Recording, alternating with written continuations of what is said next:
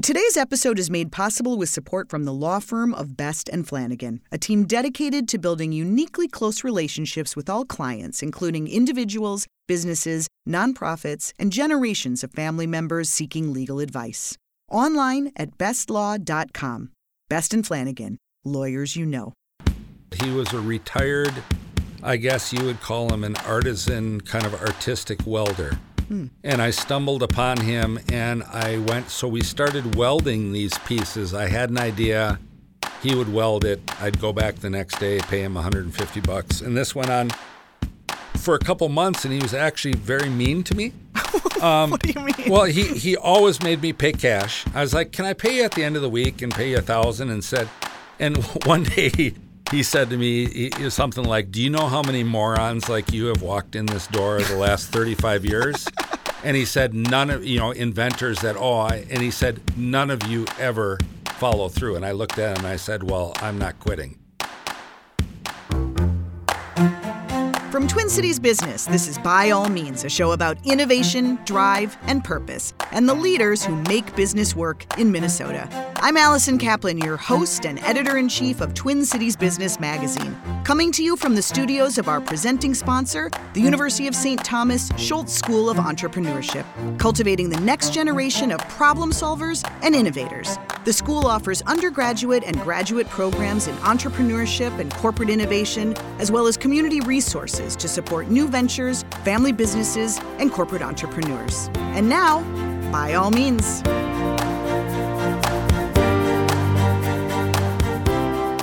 David Swan is the founder of PUR Golf. That's P U R, and it stands for Producing Unmatched Results. PUR Golf is a training aid designed to help golfers improve their swing. The PGA declared it one of the three items golfers need to have in 2023. But this isn't a story about golf, so much as it is a story about determination and ingenuity. David started his career as a basketball coach, first in college and then for a professional team in Norway. His career has been a winding road since he retired from coaching in 2002. Real estate, software sales, motivational speaker, founder of Bright Day Energy, a Minneapolis based company that specializes in LED and solar lighting. Only in the last few years did David add product inventor to that list when his golf game started to tank. David is an entrepreneurial thinker, and in improving his own golf game, he came up with a product that he knew could help others as well. When it didn't work, he tried again, and then again.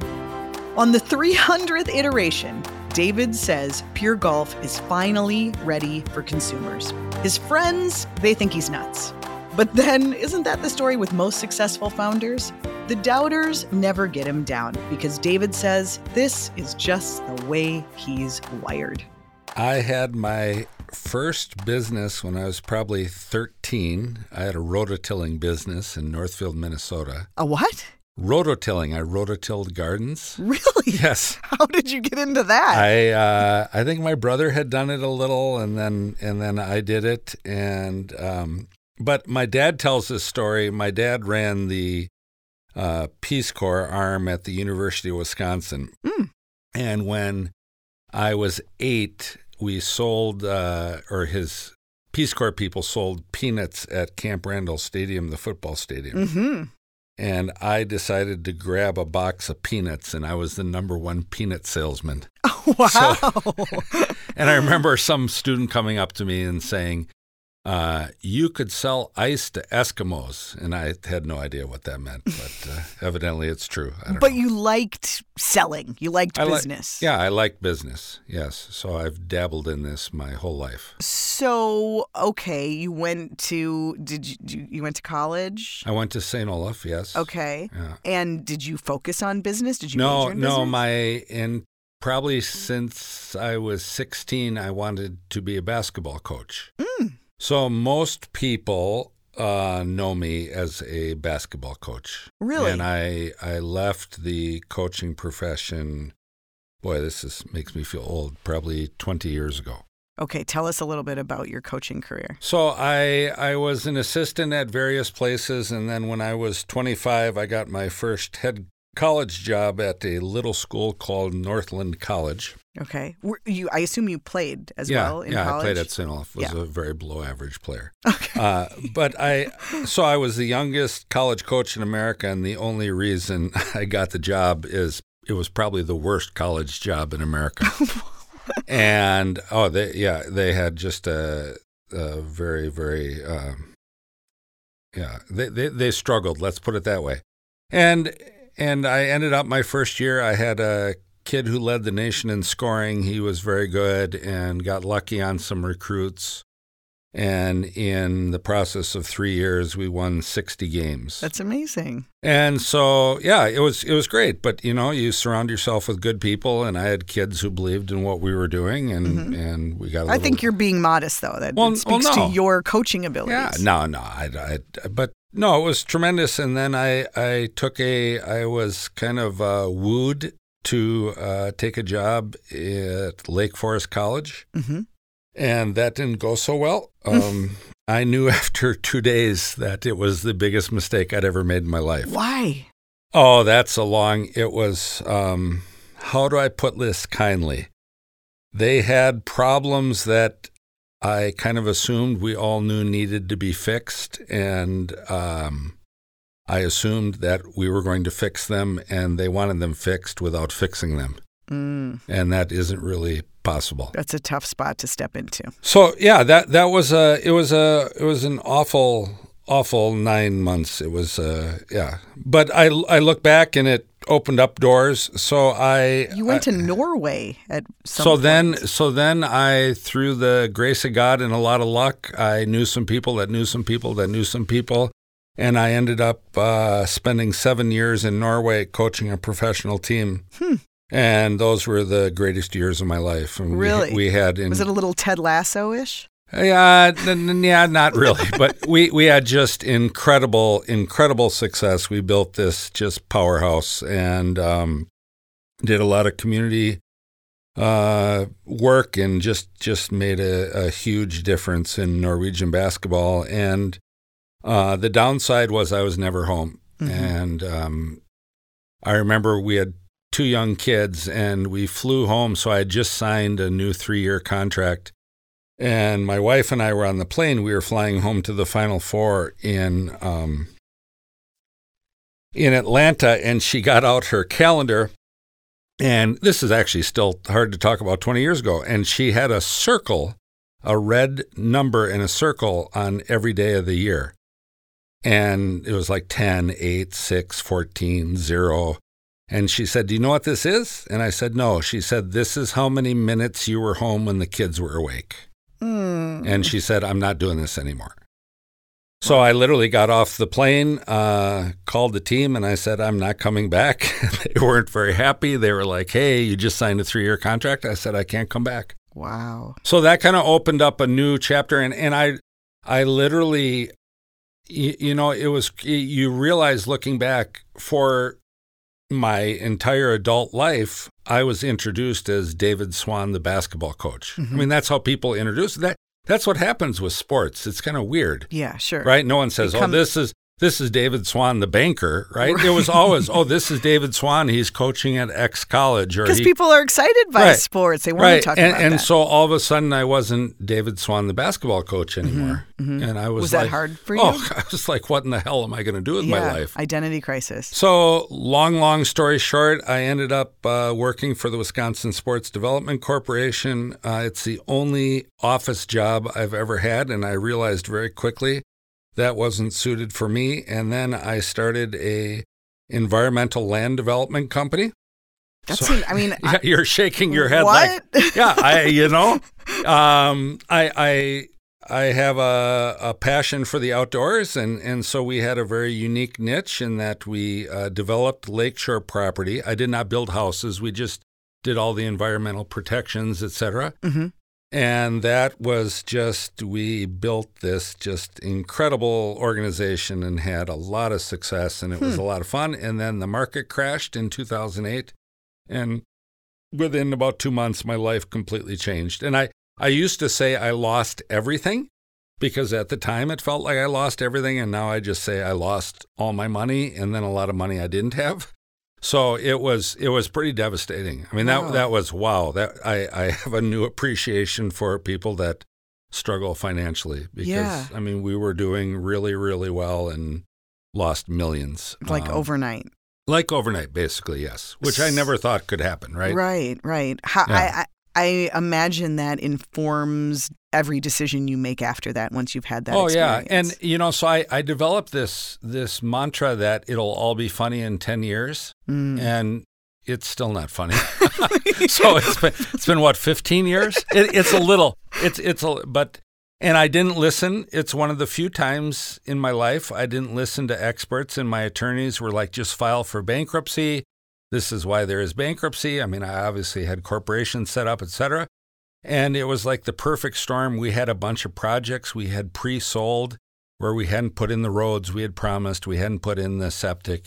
And I said, no, I'm not going to do that. And I borrow, so I lost everything. And then I borrowed a ton of money and finished these projects, which was just foolish. Mm. And kind of the crazy thing, if any of these people are listening out there, I mean, we really tried to do the right thing.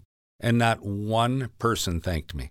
Really? Not one, because they were all bitter because they had, you know, spent $400,000 on a lake lot that was now worth 100000 hmm and it was like my fault, right? And I Mhm. didn't go back to them and say, "Hey, the people I bought the chunk of land for five million dollars from," I didn't go back to them and say, "Hey, it's only worth six hundred thousand now." Sure. It was just a bad storm, right? Yeah. Yeah. So, So how did you come out of that storm? You you went into a different kind of sales after that. yeah. So then I I ended up, um, you know, and it, it just when I when I go through this, it makes me feel like a, a carnival barker or something. But I went back to Norway and um, I ran an ocean based energy company with the goal of trying to sell it and um, worked for my first uh, insanely crazy entrepreneur. Mm. Um, and the company, yeah, basically, we it, it's it's a very very long story, but I think he had an invention that could have possibly changed the world, Hmm. and um, just was not reasonable in getting financial partners, et cetera. But did you like the energy of working in that kind of startup environment? Well, it was, yeah. I mean, I didn't know what a kilowatt hour was at that time, much less. So I, I traveled around the world meeting with Siemens and these huge companies trying to get investment. hmm So it was something that I hadn't done. And actually, the the son of the owner of this company, he was a basketball fan of ours. Mm. So that's what he he literally called me out of the blue and said, "Hey, I want to meet with you." And Hey, was like, coach. yeah, Yeah. It's like, are you out of your mind? Yeah. I don't know anything about this. hmm And then I also ran a um, worked for my second semi um, insane entrepreneur. We had a product development company based out of Norway, so I started their U.S. division. And he was another. I mean, there's there's a theme, you know, that I have tried to take forward in my life, and that is to listen to people who are smarter than me. And I wasn't necessarily smarter than this guy who owned this company, but he just wouldn't listen to anyone. And he was named Scandinavian Entrepreneur of the Year, and then three years later, he was bankrupt Hmm. because he just made lots of bad decisions. So, So, you, so you learned along Yeah. the way. At that point, were you? I mean, a little foreshadowing. Did you feel at that point like I have this same energy in me? There, well, I, are yeah, I always, inventions and yes, I- products. I, I always felt that, but I just didn't have the didn't have the idea, right? And I, I mean, I have, and I think, I guess I'm an entrepreneur. I think there's a theme, you know, in my life and people that are kind of like me is that we are gigantic risk takers, mm-hmm. right? So going to Northland College in the middle of nowhere, I mean, I had players that were two years younger than me, right? And trying to, and I was like, we're going to win a national championship here, you know, and everyone else is probably sitting there going, what kind of drugs are you on, right? But that that that was inspiring. It wasn't it wasn't daunting, Mhm, right? hmm So, um, So I you there were a series of, of jobs that got you got into energy. You then ended up starting your own energy company, right? Right. Bright Day. Right, right. So I, I own a, a company uh, called Bright Day Energy, and and I partner with a tremendous uh, electrical engineering outfit called Noble Conservation out of the Twin Cities. We have you know 35 full-time electricians and engineers, et cetera. And I'm basically the pretty, pretty face that isn't so pretty. and we we do commercial, but uh, um, four years ago I started. I mean, I'm an I'm an educator at trade. My my family is educators. Um, I I feel very strongly in public education and the struggles they're having. So we started this program called the Bright Schools Project and it is uh, specifically designed for public education and transforming their lighting. Hmm. And the first year, um, I think I lost eighty thousand dollars. That was all hmm. spent on marketing. The second year, I lost a little, and then it took uh, took hold. And right now, I mean, we're sitting. So basically, in the last three years, we've done over 100 schools. I, I don't know the figure, but I think we're saving schools in Minnesota maybe 15 million kilowatt hours a year. Hmm. So I, I don't think there's a player in the Midwest that is bigger than we are as far as transforming schools. That's amazing. Yeah. D- does that okay? Before we get to the to the next yes. invention and the project that really is what brought you here today, I mean, do you enjoy working on this business? Is it fulfilling? Is it it's, yeah, it's successful? It, it's it's it is the if I was going to give you the sales pitch, which I'm not going to give you, you would start laughing and go, "Well, this has to be the easiest thing to sell in the world." We we basically guarantee the school's savings, and if they don't save what we promise them, uh, we pay the difference. And so a school, like I'll give you an example Farmington, 7,000 kids, they are positive cash flowing from day one, their project, and saving 2.1 million kilowatt hours a year. Hmm. Uh, and it's not costing them literally a penny. How, how, are, how, are, how is that a business? How are you making money? Well, because the project cost $4 million, but Okay. their savings is greater than their so we we find independent leasing partners. So I don't have anything to do with the money at all. I'm not double Mm. dipping, Okay. and their their monthly lease is less than what they are saving. So we cut their energy costs 62% on their lights. Mm-hmm. So they are saving more than they are spending on their monthly payment. Hmm. And then after the monthly payment is done, then they're going to save, you know, a quarter million dollars a year. Right. So it's a Yeah. business you can feel good about. Oh, absolutely. Is Yes. it? Does it? Is it? Um, are you passionate about it, or did I- it just feel like a Oh, practical? oh, oh thing no, do? no, no. I am, I am very, I am very passionate about it. Um, the, you know, it, it's a different form. If you look at it from a pure, like, okay, a career Mhm. sales job, I'm an elephant hunter, and so the the project at Farmington took three and a half years. So it was literally three and a half years of badgering them, and it, it's very typical because the they don't believe what I'm telling them, right? And I think that the one of my first commercial sales, it was this little gas station, and the guy literally was swearing at me like, "Get out of my office." And I was like, come on, let's just talk. And he reached in his desk and he pulled out a stack of 50, 75 business cards.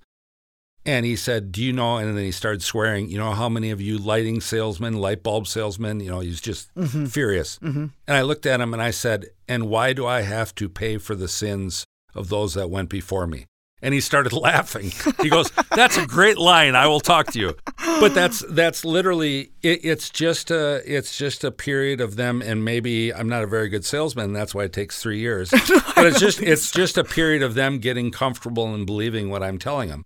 And obviously, the more schools we've done, the easier. Because I I I firmly believe you went back if you went back to any of these projects we've done and say, I mean, we've got fantastic testimonials on every one of them. Mm-hmm. You know, hey Roger, would you do this again? They'd go, oh, absolutely. Mm-hmm. I mean, it, it's easier, I would imagine, to sell something when when the benefits are, are so great. Right. If you can convince them, but it but you, I mean, the theme has been that you can sell anything. What's your best advice? What makes you? How do you how do you do it as well, a I, salesman? I, yeah, I don't. I mean, if I guess I knew, I would write a book. But I think it is a combination of I believe you know, every no gets me one step closer to a yes. And I think I have tried to create programs that I fully guarantee what we are doing. And that's really hard to do. You know, I I and which, you know, in my in in our golf invention, it's like if if if I'm not going to do something and we can't be the best in the world at it or really the choice that I feel in my heart someone should make, mm-hmm. then I've either got to get in a different line of work or I've got to create a program where I can say, listen, no one can do what we what we do. When we get back, David channels his business acumen into a passion project. Today's episode is made possible with support from the law firm of Best and Flanagan.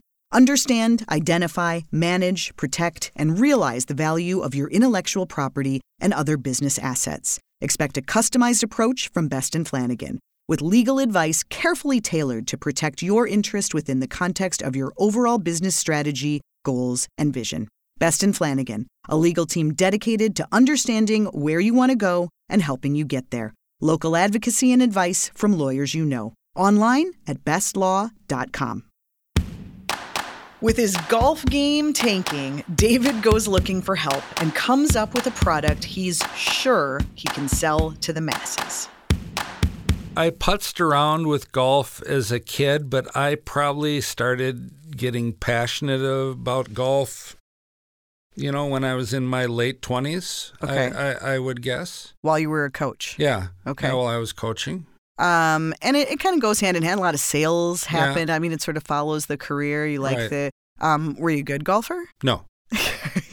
no, I, I, you know, I think being a basketball player, I, I have, I have just an amazing swing coach, Joe Grupner. He's, I think he's the best coach in the country. And, you know, he was like, "Man, you're playing the wrong sport to be a good golfer." You know, it's it's if you're in hockey, obviously mm. you have tremendous advantage. Sure, sure. Baseball pitchers have yeah. a tremendous advantage um, because of the mechanics, but basketball, you know, we're we're never looking at a, a target. We're jumping around all the time, so it's it's that eye fixation. I don't think it's you know it's right. it's good to be six foot four, but no, I I I was I was a I, I ballooned up to a 24 handicap, which is not real good. Okay. So, so and you were really frustrated with that. I was that. really frustrated because all my friends, I think mostly because of my personality, but probably my golf, they were they were getting tired of playing with me. Really? Oh yeah. Oh yeah. You know That's when you're nice. a well, well, when you're a scratch, you don't want to play with a hack, and I was I was pretty much a hack, and so four years ago I said I'm going to change this. So I got a really good coach. Mm-hmm. And we pretty much just broke down everything. And then I started, out of necessity, uh, dabbling in these training aids, and that's kind of how PUR Golf was formed. Okay, so so explain what that means. What kind of training aid? Well, I, I started so my first project because my body was so sore hitting off indoor mats is I created a, a driving range mat called Zero Impact. So this was $50,000 blown in about a year of my life. and the mat actually works. It's it's fantastic. The problem is the cost of producing it is about $900. Mm. And I think a reasonable retail for it would be about 600. Mm-hmm. So I did some math and it didn't really work out in my favor. explain something though. Your I mean your original goal was improve your own game right. so you can golf with your friends. Right. and you're coming up with ways to improve your game, but are you right away thinking, "Oh, this is a product that I can sell?" Well, well, the mat was yes, because I literally driving range mats. I mean, I was hitting balls and practicing every single day. Mm-hmm. And they're just awful for your body. So I was like, there's got to be a better way to do this. So I created this. I, I mean, eh, I found a, a, a brush factory in Wisconsin that had a brush machine from World War One, and it was able to create this hitting surface that was very very unique but one mm-hmm. and, and, the thing works mm-hmm. but it, it, just eh, there was never any Too money expensive. in it yeah okay. it was it was never so then while I was doing that, I always used alignment sticks, and I was like, there's got to be a better way to use alignment sticks because right now people just buy two sticks from Home Depot that are little snow marking, you know, poles, right? Okay, and the idea of Right. the alignment sticks, I'm not a golfer, is is just to literally, to literally line line- up your right, shot. Right. So I, I think I have an advantage over teachers and that I was so bad. I know what it's like to be bad. And I think that the problem with golf, it's like it's like shooting a free throw times a thousand. Because why do people struggle from the free throw line? It's not necessarily the mechanics, it's all the crap that's in their head. Mm, And because you have time to think about all the crap, you're standing there for 10, 15 seconds going, oh my God, let's not shoot an air ball, right? hmm And golf, I, I think struggling golfers, the difference eh, between a great golfer, a great golfer has a free mind, a struggling golfer has 17,000 really bad things going around in their head. hmm And one of those is is proper alignment. And so I was like, I'm going to create something where I know when I'm practicing, I am lined up and I want to position my shoulders, my feet, my club face, et cetera, et cetera, correctly. So that And there was nothing on the there, market. there, there, there are similar. There are some things that aren't real good. Mhm. Um, but there, what what we have come up with now, no, there's nothing on the market like it. Okay, so how did you you knew what it needed to do? How did you start? I mean, did you start like literally building something yourself? Yeah, I, so I went to uh, the gentleman is now passed away, unfortunately, but he was a retired, I guess you would call him an artisan, kind of artistic welder. Hmm. And I stumbled upon him, and I went. So we started welding these pieces. I had an idea. He would weld it. I'd go back the next day, pay him 150 bucks, and this went on for a couple months. And he was actually very mean to me. Um, what do you mean? well, he he always made me pay cash. I was like, "Can I pay you at the end of the week and pay you a thousand? And said, and one day he, he said to me he, he something like, "Do you know how many morons like you have walked in this door the last thirty five years?" and he said, "None of you know inventors that all." And he said, "None of you ever follow through." And I looked at him and I said, "Well, I'm not quitting." wow. So I- But were at that point would you say were you more driven by improving your own game Oh, yes, or yes. coming it was more about that than coming up It- with a commercial It, it product. was my own game, but after probably two weeks, I was like, "Man, I think I've got something here." Mm. So the the that's where PUR Align started, and then you know I've always uh, I'm not a real good sleeper, and I've always had a notebook next to my bed where I jot down things or motivational sayings that come to my mind or things we should work on in practice. And I woke up one night and I started drawing out this this putting device Mhm. which was kind of weird because I, I had a garage full of putting devices that I didn't like, and so I used them four times and threw them away. Mhm. So maybe I had walked by and, and, and seen this tub of putting crap, and I, I, I don't know why. It just came to you. I, I don't know why. And so so I, I walked back to the welder and I said, Hey, I got something new. And he was like, Oh God. And that's Mm-hmm. me the cash. And that's where the putting system was born. And I probably and I literally am on iteration. We're done now, probably 310. 310. Uh, oh, it was, and and I knew I had something when this was probably iteration 50. I was down at Fort Myers, um, on the putting green, and this one it, literally it broke. It was it broke in my luggage on the way down, so I taped it up with bright orange duct tape. Mhm. And I was on the putting green, and I noticed a guy on the driving range. He was really good. I could. I was like, man, that guy's good. And this guy walked over to me and he said, "Hey, can I use this?" And I said, "Sure." So I explained it to him, and he used it for 10 minutes and he goes, I want to buy this. And I started laughing. I'm like, it's held together by duct tape. He's like, I don't care. He's like, this is the greatest putting trainer I've ever seen in my life. Wow. Well, it turns out that he was a former uh, British or, or Canadian, British, Canadian Open champion and like a four time uh, All American at Arizona State. Hmm. So that's when I was like, man, I'm not, I'm not completely crazy. That's so some then- good validation. yeah. So then I bought five 3D printers and I hired a guy to run them. And we basically have been running 3D printers 24 hours a day for now probably a little over three years. Can you explain to everyone, give us a visual, like w- what this thing actually looks like? Well, you, it's it's very it's very hard to do. It is a it is a, a device that um, uh, has two strings on it for eye alignment, which is the most critical part of golf. And it's the only way uh, by pure physics and the only way in the world you can tell where your eyes are aligned. Can I say something? Yeah. I saw it. I got Yeah. to, to, to play around with it a little bit. It, it doesn't appear to be very high tech, right? It looks No. kind of basic. And yet the engineering and the thought and the iterations that have gone into it are just kind of mind blowing. Yeah, I, I would agree. I mean, it, it actually, so, um, yeah, I, I, I would agree with everything you said. And, and I, when I did this, I said, if I don't believe this is unequivocally the best putting, putting device in the world, we're not going to market. And I have, so the, the process has been the last three years, and with an incredible amount of expense, we would take a device, we would go show it to someone. We'd send it to a university, or I'd fly to Phoenix. And I liked to talk to people who had no idea who I was because I think some people who know me, they're afraid to give me feedback. so, right, unless they really know me and know that my feelings can't be hurt. And so I would walk into a pro shop, I'd say, Can I show this to you? Mhm. And, you know, Joe Smith, the PGA pro, would go, Oh, uh, yeah, this is kind of cool.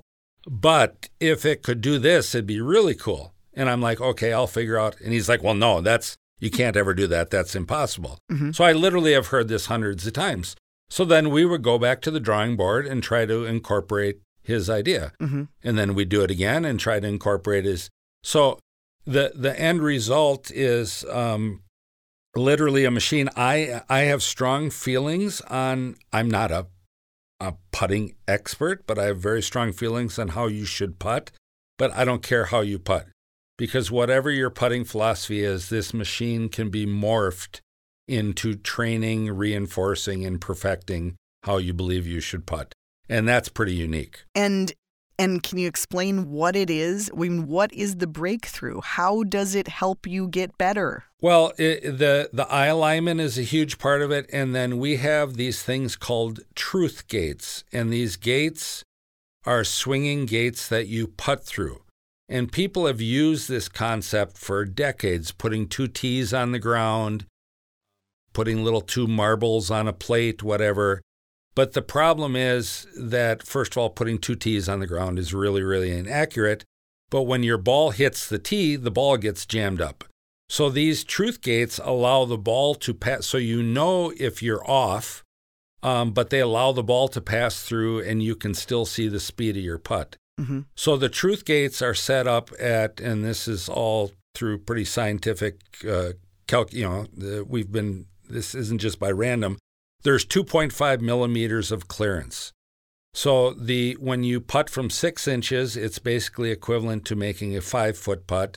When you putt from a foot, it's equivalent to making a 10 foot putt. When you putt from a foot and a half, where when we do our contests, Mhm. it's set up from a foot and a half, you have a 0.3 degree margin of error off your club face.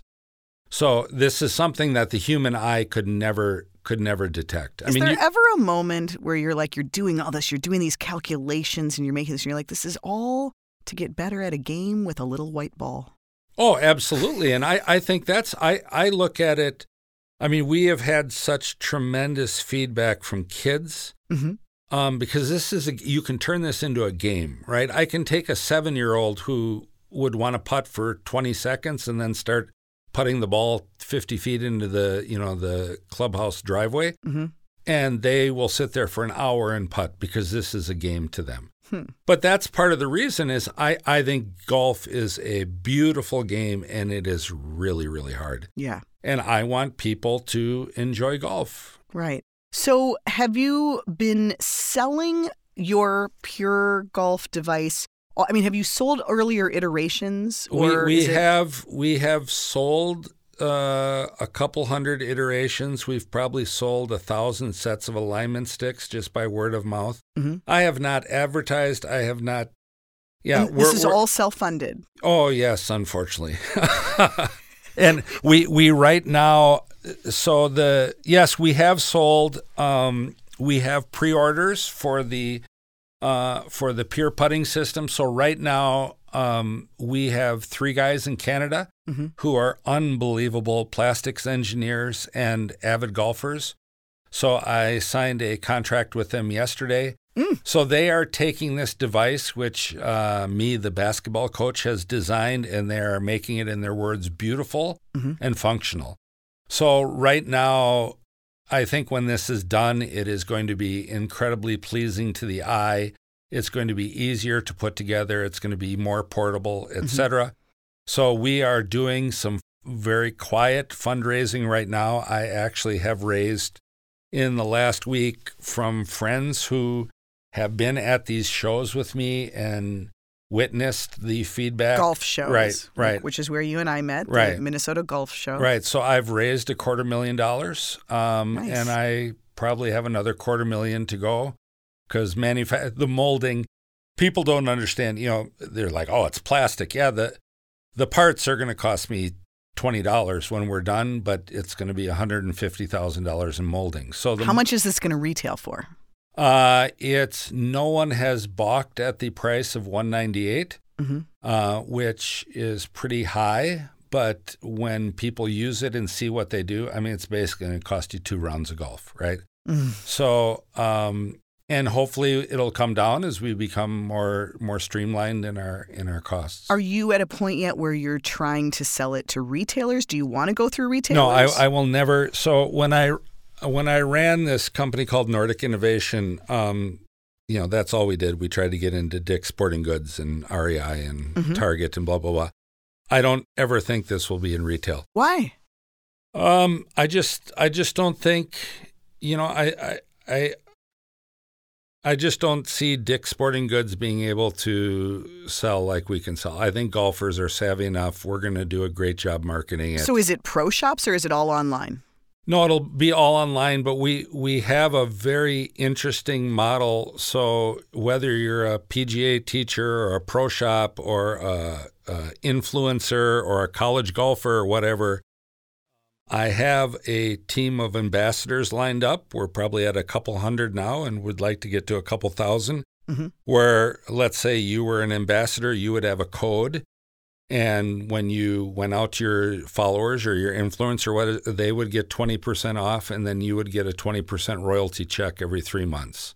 So that's really how I'm I'm going to grow this business. Hmm, that's great. Yeah. Um, knowing everything that it took to get to this place where you're Mhm. feeling pretty confident that you've got it locked in now, w- would you do anything differently? Or do you need to go through all the iterations and all the expense to get here? Yeah, I, I don't know what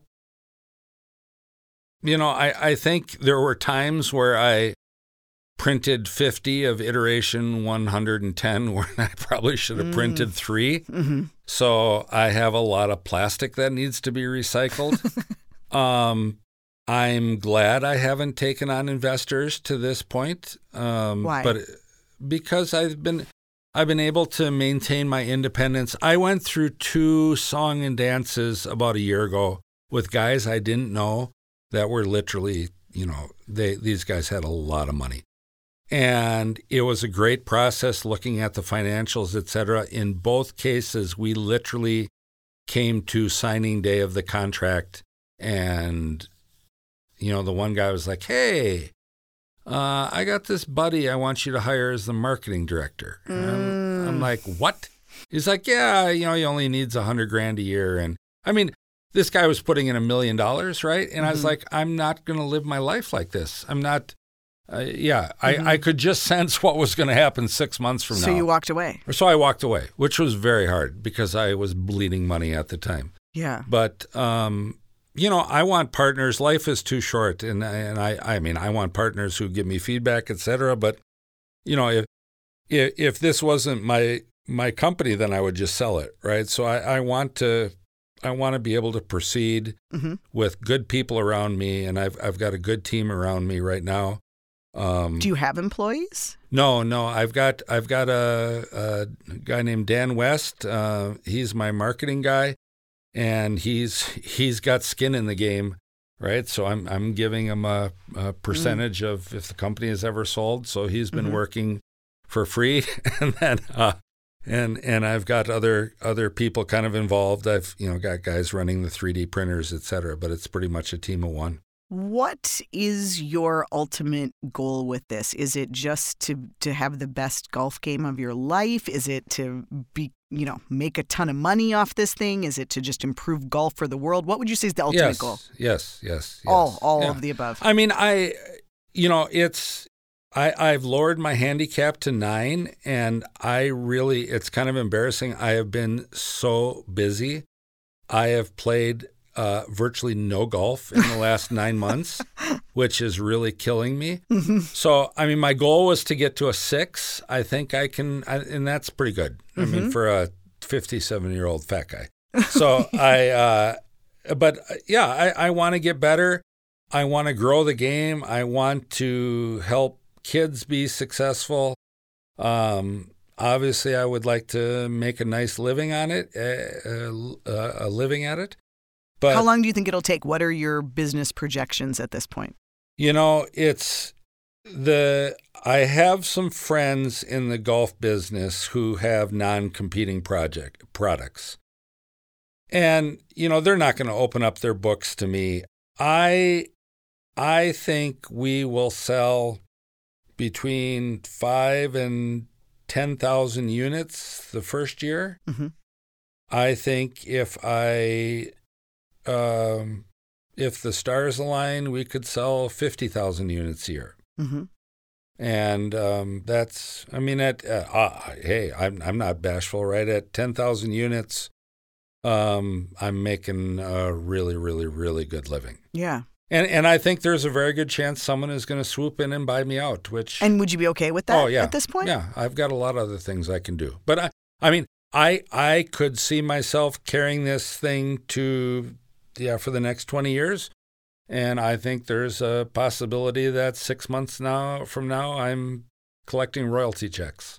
Is it more, has it been more fun or frustrating? Oh, This whole journey. Well, I think part of the it's fun because it's frustrating. Really? Yeah, and it's th- this has been interesting because I have I have tremendous lifelong friends. I'm I'm really really blessed. I'm in a very unique circle of friends, and out of those, I would call closest twenty friends. I two of them have believed in me, and eighteen have basically thought I'm out of my mind. Hmm. And so I can only imagine what they're saying when I'm not in the room. But you know, and I was thinking about this today when I was I was driving over here that if I went and started a a basket, you know, I took over some struggling high school or college basketball team, all 20 of them would have no doubt, hmm right? But I think I think this is you know, the the one thing that I believe in uh, well, I'll I'll ask you the question. So if you took the last 10 years, the top 1000 inventions in the world, not Mhm. like but Shark Tank inventions, right? Mhm. I was going to say So- this feels So- kind of like right. Shark. So, so Yeah. if you took the top thousand inventions, Mhm. how many other inventions of equal success are sitting in someone's closet? Oh, I'm sure. How many do you think? Thousands, don't oh, you think? five, ten, Thousands. 10,000. Yeah. Oh, I, I think I think there are people sitting in there there are things sitting in people's closets that Mhm. could change the world. Right? And For I don't I don't want this to sit in the closet, right? But I think that's that's the thing. A lot of us have ideas, but but being able to take it from idea to execution and to stick with it, that's something else. You well, gotta. it, that's a well s- it is, and it's not. I, I mean, I think to everyone's, you know, there's two sides to the coin. I think that, and I'm, I'm not. What makes someone's someone great is also someone's demon, right? Mhm. I mean, it's yeah. I'm wired differently than my friends are, Mhm. for better and in many ways for worse, right? Right. But right. that's just the way I'm wired and I've been like that my whole life. So I don't I don't know if it's a genetic thing. I don't know if it's yeah. environmental. I have no idea. Just it is what it is. It is you got to see it through. Yeah, yeah. Well, it's an amazing story, and you had some really amazing validation recently from PGA. Yeah. Can you share that? Yeah, so we were at the PGA show in Orlando, which is the largest golf show in the world, and it is not a consumer based show. It is only, I mean, you have to get credentials to get in there. And on the second day, um, you know, and there's there's literally hundreds and hundreds of thousands of golf items there. I think if you walked the entire show and didn't talk to anyone, it might take you a day to walk the entire show. Mm-hmm. And a guy like four booths down from me, he was holding his cell phone and he it was walking really fast. And he goes, "Did you pay fifty thousand dollars for this?" And I'm like, "What are you talking about?" And he showed me uh, PGA.com had an article that was titled uh, I don't even know three three things you need for 2023, Mm-hmm. and we were the only training aid listed.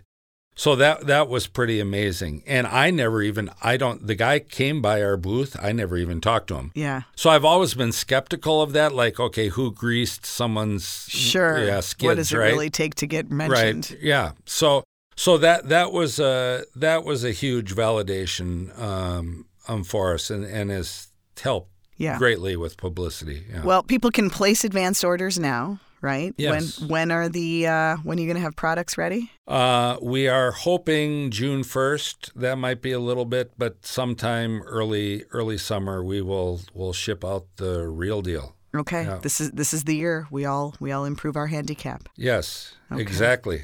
You got to right. practice, right? I, I can't promise is- I'm going to, but I'll be cheering for yeah, you. Yeah, that is the problem. You have to practice. You have to use it. It doesn't do any good sitting in the corner of your living room. Ultimately, when you sum it all up, are there parallels between coaching and being an entrepreneur? Yeah. uh, Um, yes, I think being an entrepreneur is very lonely. Um, you know, the thing I miss about coaching is the interaction uh, with with people, those relationships built. Um, you know, but I, I was I I'm preparing. I'm giving a leadership talk in Norway this summer. And you know, people always ask like what is what is I don't know if this is answering your question or why it's popping in my head. That's okay. But it's like what is leadership? And and I don't know how to I've given probably a 100 seminars on leadership and I don't have an answer besides this that leadership to me is it's a it's a picture and you know in every movie there's a deep dark forest, right? A place that you don't want to go, right? Mhm. Game of Thrones hmm whatever. And leadership is, you know, I picture uh, me, so a guy and 15 people, right? And at some point, leadership is I've got them all tied up and they've got nowhere to go and I'm pulling them. And that, you don't want to do that very often, right? But there are times being a leader, you've got to, like, say, trust me, and they don't trust you Right. and it's a little bit of force. And then it hopefully evolves to you running out in front and they're holding onto the rope following you. And then you're all running side by side. And then at a point, they're running in front of you and you're just picking up the stragglers and motivating them to run faster, right? hmm but all the time you have no idea what the hell's out in the forest right? And and that to me is kind of i guess what and, and the more you coach the more you lead. You know i i i got to the point in basketball that was beautiful is i knew what was going to happen right every team was the same way i could like predict and I would do this to the team. I would write down and I'd pull a card out of my pocket and I'd say, This is what I knew was going to happen today. And they were Mhm. like, What's wrong? What is. But I, I knew the process, so it was easier because I knew what that black forest was like. Sure. You don't have that same predictability with a startup. But you have no, I have no idea.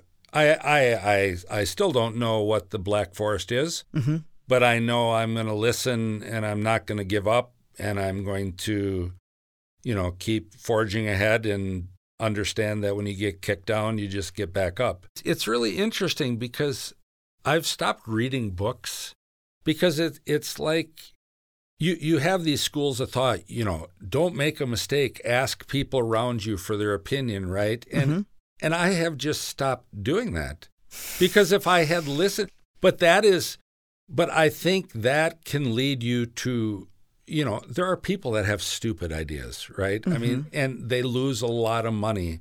But I think that is part of the risk because if I had listened to people around me, I wouldn't have proceeded after three months. Right. Uh, right, That comes and- up a lot. You, and- the entrepreneurs have to get used to hearing no and Yes. brush it off and keep going. Yeah, yeah, it is absolutely. So, I mean, this is a risky. It's a risky business, right? Mhm. And and maybe, you know, maybe this isn't going to work, and I'm going to look back at it and go, "Oh my God, I spent three hundred thousand dollars in four years out of my life." And but I do, I do believe there's uh, the end in sight of success is is closer and closer.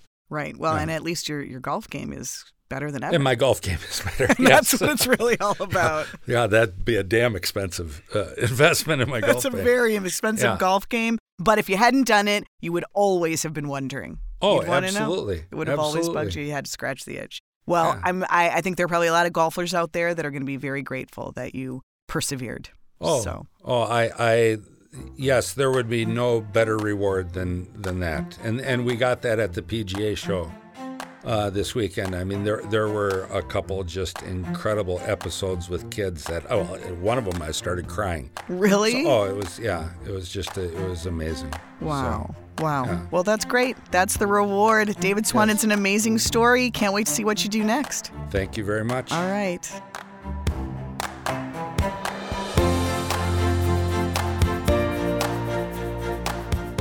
Well, if you believe David, and he sure is convincing, you might want to go to PUR, that's P U R dot golf, and check out the product. He's got a good deal on it right now. Of course, David already has his next idea too, which we'll save that for a future episode. But the whole mentality of solving the problem but never giving up is it is it commitment or is it a little bit crazy let's examine we need to go back to the classroom with the university of st thomas Schulze school of entrepreneurship where alec johnson thinks a lot about that dynamic of inventor versus innovator and i am so curious alec as you were listening to this with your academic lens does David come across as really driven to get this done? Or at a certain point, would you say this is kind of nuts to keep pouring money into this thing? Well, that that is the big question. When do you stop pouring money into your idea? and I love PUR Golf because I am a recent uh, convert to the sport and could probably benefit from his solutions. Uh-huh. And, and and there was a comment that David made during your interview with him that really caught my eye, and that was this. Uh, he, he referenced, you know, there's this assumption that entrepreneurs are these giant risk takers, and I sort of liken that romantic notion to um, playing craps in Vegas, right, Hmm. where you have no control over the outcome of what you're doing. And I think a lot of people think about entrepreneurs as these sort of Vegas style risk takers. Hmm. And the truth is, there's a whole range of behaviors with entrepreneurs. And on one end, I, I sort of call them the bad entrepreneurs. They're the ones who don't want to look at the risk in, in their idea. They, they really rather bury their head in the sand and not even acknowledge it. Mhm. They're the same ones who are also afraid to, for example, share their ideas with others because it, it might be stolen from them. And, and what I've observed over 28 years with working with entrepreneurs is what they're really afraid of is somebody telling them there's a problem with the idea. hmm On the other end are the good ones. And you've interviewed a lot of them, including David, Uh-huh. who, who actually see the risk and then go to work managing it. Doesn't mean we always do it perfectly, hmm but there's that whole spectrum of behavior. And the ones, the good ones, they embrace it and they work it. And I would, I would cite example uh, for David is there, there's a lot of retail risk he acknowledged in, in taking this product to retail. And it seems to me like he's developed a pretty innovative sales approach using the ambassadors. And that, that's a risk management technique.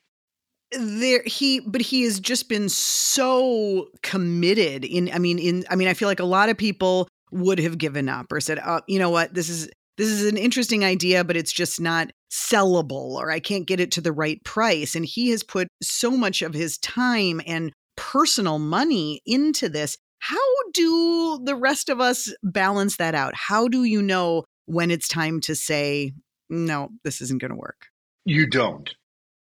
You don't know. And, and as a failed technology entrepreneur, I had a better sense of that moment than my partner did. And, and I called it early. And, mm-hmm. and that's really hard because there's this other romantic notion that if you just persevere and you keep putting the hours in, sooner or later, you're going to catch your break. Mm-hmm. Well, well, the market doesn't really feel like it owes any of us that. Yeah. And, and so that, that really brings up this idea that there's a difference between an inventor and an innovator. Hmm. How the so? inventor has a solution and goes out and, and maybe tries to seek a problem it solves, does not have a strong market or customer focus. The innovator is just the opposite. They, they, they take in the voice of the customer significantly in, in adapting their solution to the market's needs. And, and David mm-hmm. did that. He talked about taking this to golf pros and retail shops and saying, listening to how it could be improved and made better. Right. Well, that that ability to do that directly impacts your belief about when you might decide to push forward or call it quits by listening to what the market's telling you versus not listening to anyone and just pushing forward blindly. So do you kind of need to be both to be a successful entrepreneur, innovator and inventor? No, you, you absolutely do not need to be either. What? How about that? How, how is that? Well, I, I might go and buy the uh, uh, dry cleaner that is just you know a few blocks from my house, and rightly sure. so. Even mm-hmm. acquiring a business, somebody might say I'm an entrepreneur, but that is neither an invention nor particularly innovative. Mm-hmm. I'm just acquiring something that's already there. So, most certainly, the bigger ideas that create much larger revenues and value probably originate as inventions but but the founder has made the transition to innovator and incorporating the voice of the customer. That that Got is it. very typical of much larger ideas. You're actually going to be teaching this very concept of invention versus innovation to a class of engineering students is it? That's correct. So we have a cohort of master's students in engineering from all disciplines who are uh, going to be paired with undergraduate students trained in gathering the voice of the customer, human centered design. And, and those undergraduate students are going to work as consultants with the engineering students to bring that point of view to their design solutions. So we're going to be running that as a class uh, for both engineering and business students, uh, spring of 2024. Wow, you'll have to report back. I look forward to it. Good deal. I'm, I wonder if the next uh, the next hot product could come right out of that class. Keep an eye. Hole in one. Yes, indeed. And good luck with your golf game this summer, Alec. I need it. Thank you, Allison. thank you so much, as always. And thank you to our presenting partner, the University of St. Thomas Schulze School of Entrepreneurship. If you want to know more about the show, go to tcbmag.com slash by all means. And thanks again for listening to By All Means.